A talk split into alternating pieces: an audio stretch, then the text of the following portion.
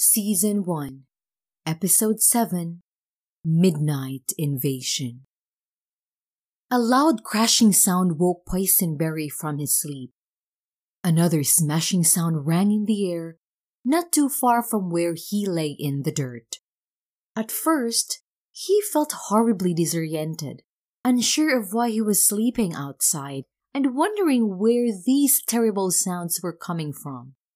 Then the memories flooded in, and he remembered how Woodman was mistreated just a few hours ago.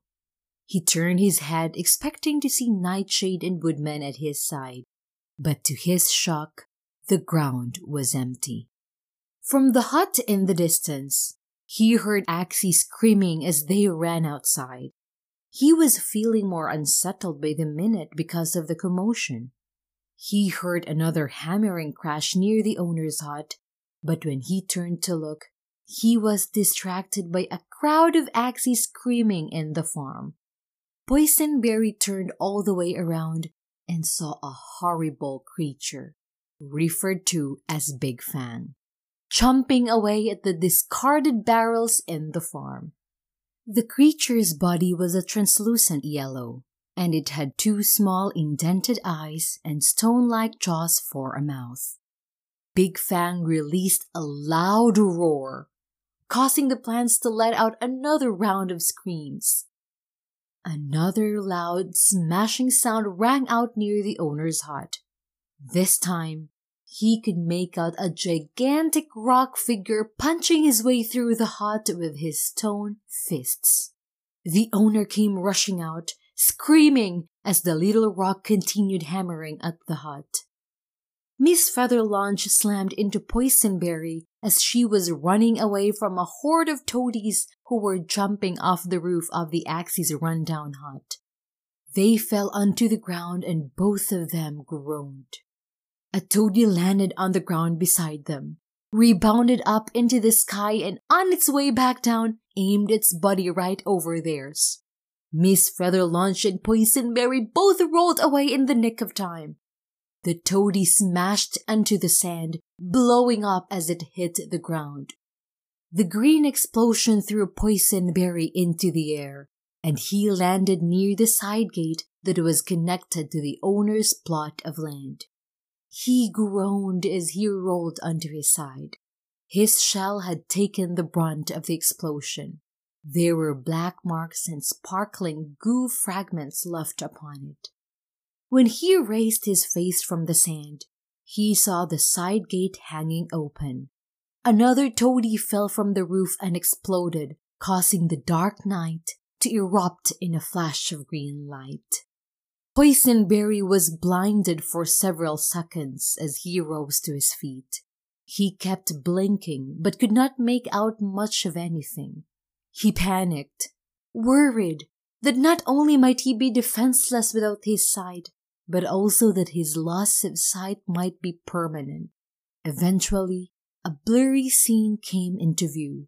He saw another green flash blip in the distance and a dark figure approaching him.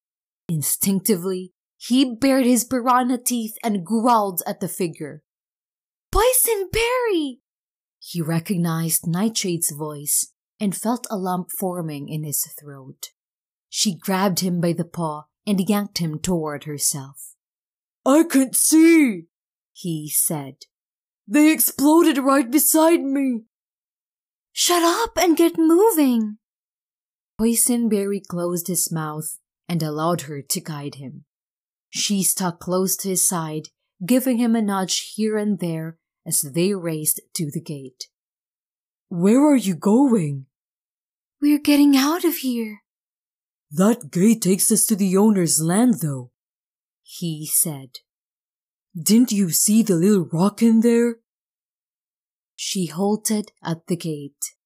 A loud explosion near the cactus patch lit up the night. Poysenberry could see the blurry green colors radiating off the long wooden fence.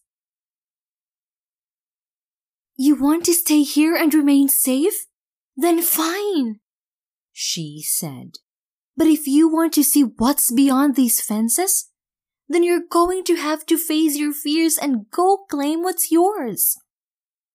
Taking a dry gulp, Boysenberry heard shouts coming from behind him, and the owner's voice ringing out in the midst of the chaos.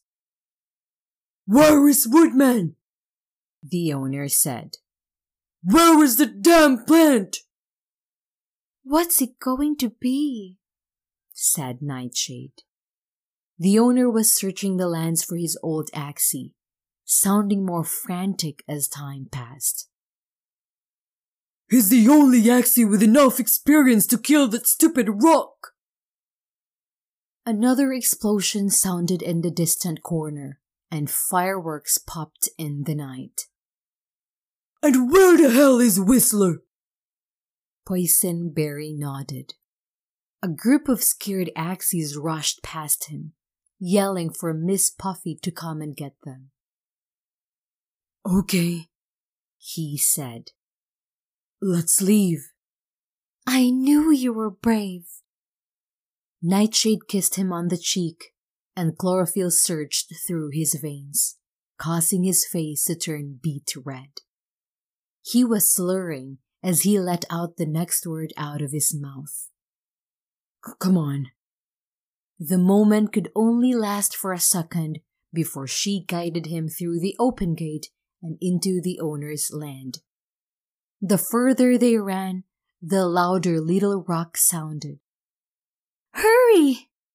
she said. We can't let that thing see us! A fraction of Boysenberry's vision was returning. He could make out shapes but could not see their details like before. The hammering grew louder. Then he saw the giant figure near the owner's hut. He quivered, now realizing how close they were, just a couple of meters away from the creature. Oh my gosh, he said. Shh, said Nightshade, putting her paw over his mouth. Then the hammering stopped and the ground started trembling. Boysenberry heard pieces of wood splintering nearby. What's going on? He whispered past her paw. He got his answer quickly.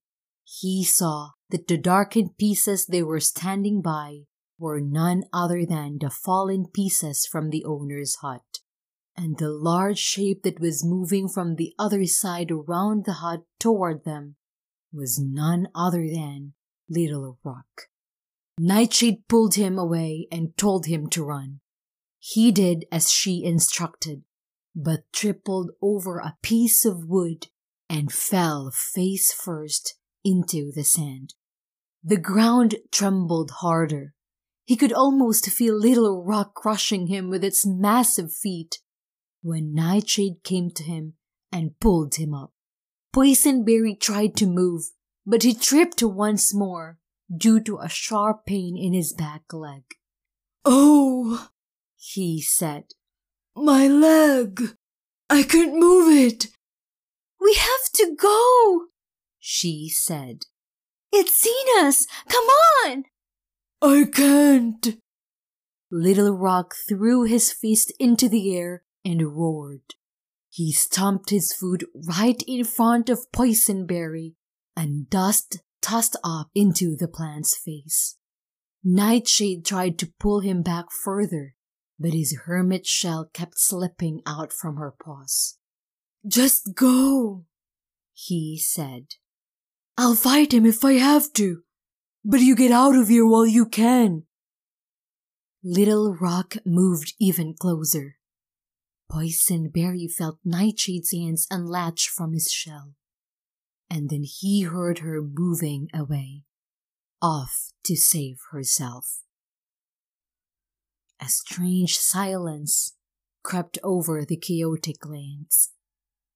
All the noises seemed far off and somehow detached from him. You go, he said to no one in particular. Save yourself. To be continued.